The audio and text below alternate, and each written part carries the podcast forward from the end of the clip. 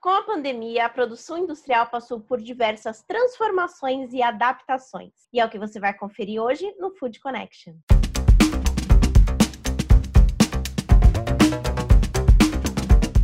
A gente sabe que a indústria de alimentos e bebidas tem sofrido uma aceleração de transformação digital e diversas outras melhorias, mas por conta da pandemia, além desse processo de transformação, ele também teve que fazer algumas adaptações para conseguir passar da melhor forma esse momento tão diferente para todos os mercados. E quem vai contar para a gente hoje um pouquinho sobre essa experiência e até trazer algumas dicas de como você pode adotar aí na sua produção foi o Juan Vargas, que é gerente de melhoria contínua do grupo Britvik e contou aí para a gente um pouquinho como tem sido esse, esse momento tão diferente para ele. Vamos conferir a entrevista.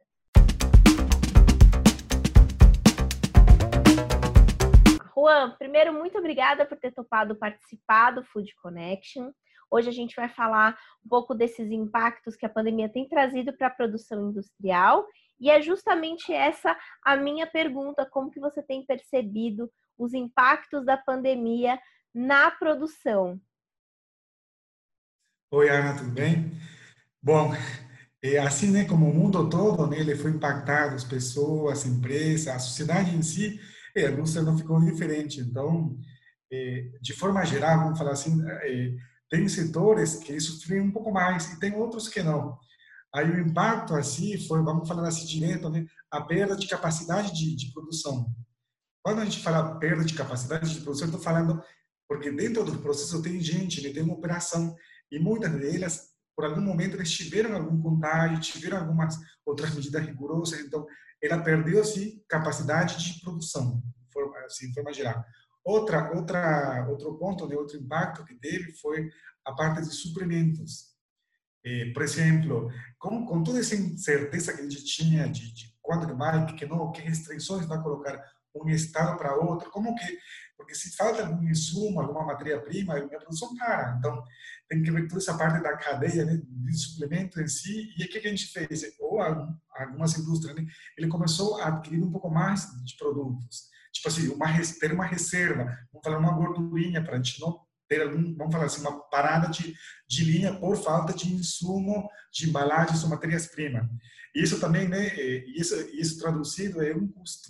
Então, essa luta, como lidar, até onde que a gente pode, até onde que não, esse balanço um pouquinho, vamos falar assim, uma linha tem muito, muito eh, delicada para se discutir, ela tem que ser muito bem eh, discutida, observar, vamos falar assim, olhando 360 60 graus aí, o que está acontecendo num setor ou outro. Então, outro ponto também foi a racionalização de esse caos.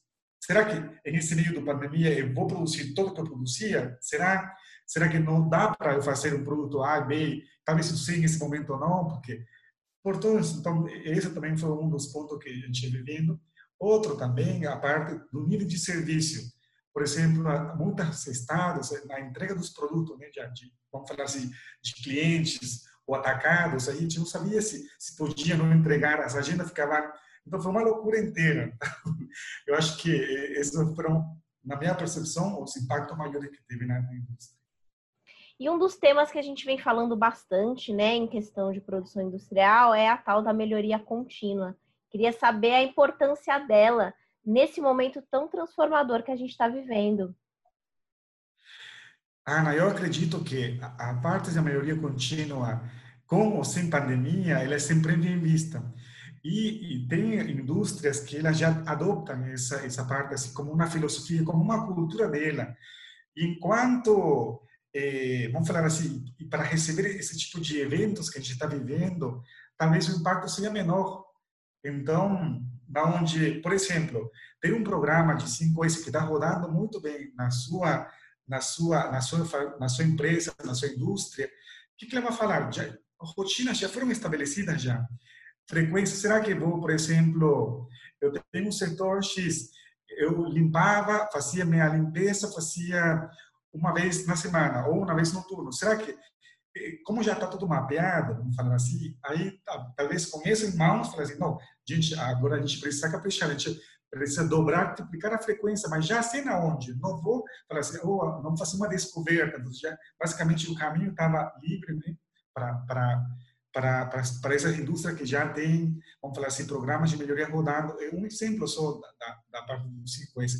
Então, facilita muito a tomada de decisão e, e, essa adaptação que a gente faz. Então, não mudou nada, fala assim, ok, esse momento, em essa área você vai limpar, se era semanal, era diário, você vai montar a frequência, vai trocar de produto, troca, não vai ser mais tipo um, um desinfetante, agora vai ser álcool, álcool gel. Então, essa facilidade que para você tirar de um momento para outro, eu acho que essa é uma das grandes né, contribuições que tem a melhoria contínua no meio dessa, dessa pandemia.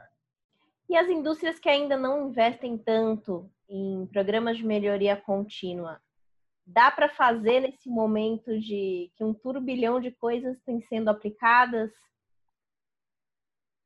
É, se, se dá para fazer, eu acho que em todo momento dá. Aí eu acho que ele teria que trazer um plano estratégico, até onde que ele vai querer, talvez tomar prioridade e falar assim, a gente pode evoluir por uma parte, mas é, como falar assim, implementar essa cultura, vamos falar, de melhoria contínua não é não é de um dia para outro. Ela tem, ela precisa ter um plano, né, de é, estratégico de longo prazo.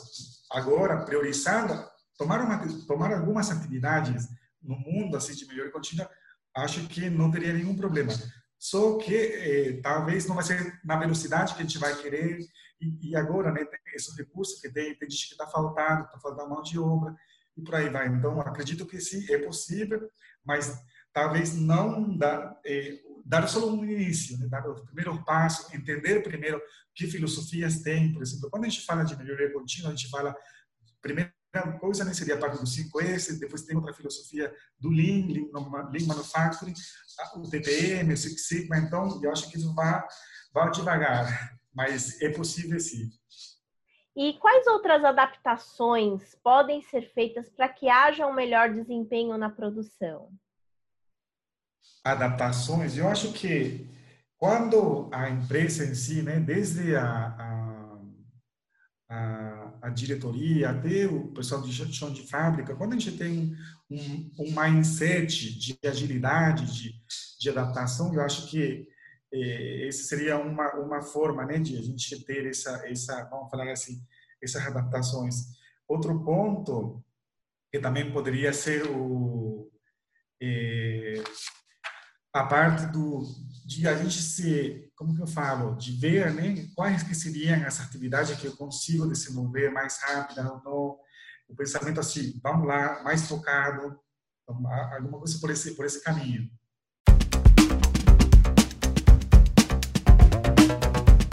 E aí, curtiu a entrevista? Bom, antes da gente continuar o nosso programa, eu vou pedir para você já se inscrever no nosso canal e ativar as notificações. O Food Connection ele é o programa para toda a cadeia de alimentos e bebidas. Então, diversos episódios já passaram e muito assunto interessante foi tratado aqui no nosso programa, com a participação de muitos profissionais muito importantes para o nosso mercado. Então, acompanhe. Você pode acompanhar tanto aqui pelo, pelo YouTube, como também nas principais plataformas de podcast. Continuando o nosso programa, eu vou compartilhar agora com vocês a conversa que eu tive com o Alisson Dorjó, que é diretor industrial da Maricota Alimentos. Ele compartilhou a experiência e também trouxe aí algumas perspectivas. Vamos conferir.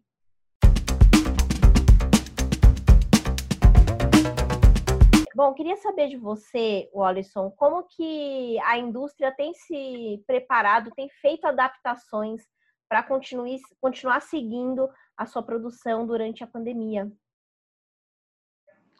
É, a indústria está se preparando para seguir com a produção, obedecendo às normas de segurança dos órgãos oficiais, visando, em primeiro lugar, a, a integridade da saúde de nossos funcionários, como também a qualidade dos produtos oferecidos pela nossa empresa. Queria te perguntar também, Alisson, como que você tem sentido os impactos da pandemia não só na produção, mas também na questão de mercado, né? Tanto no mercado interno como no mercado de exportação.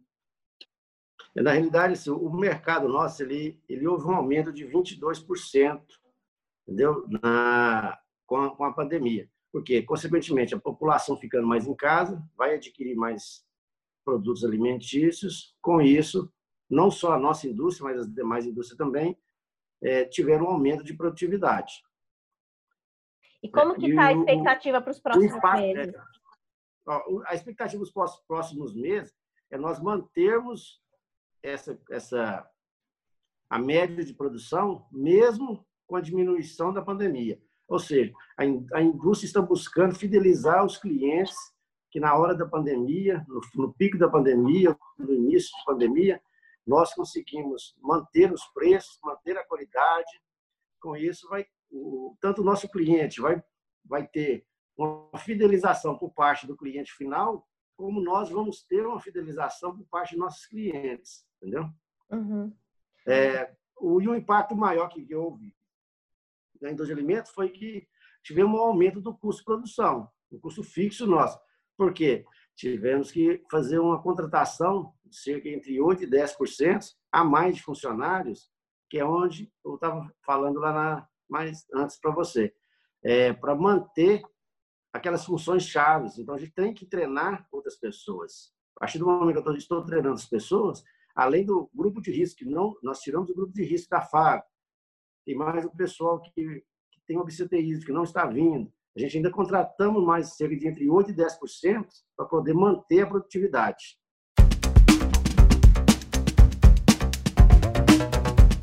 Nosso programa vai ficando por aqui, mas a semana só está começando e tem muito assunto bacana para ser tratado nessa semana, hein? Fica por dentro, se inscreve e ativa as notificações do nosso canal. Amanhã eu volto com muito mais informações e eu desejo a todos uma ótima semana. Até logo!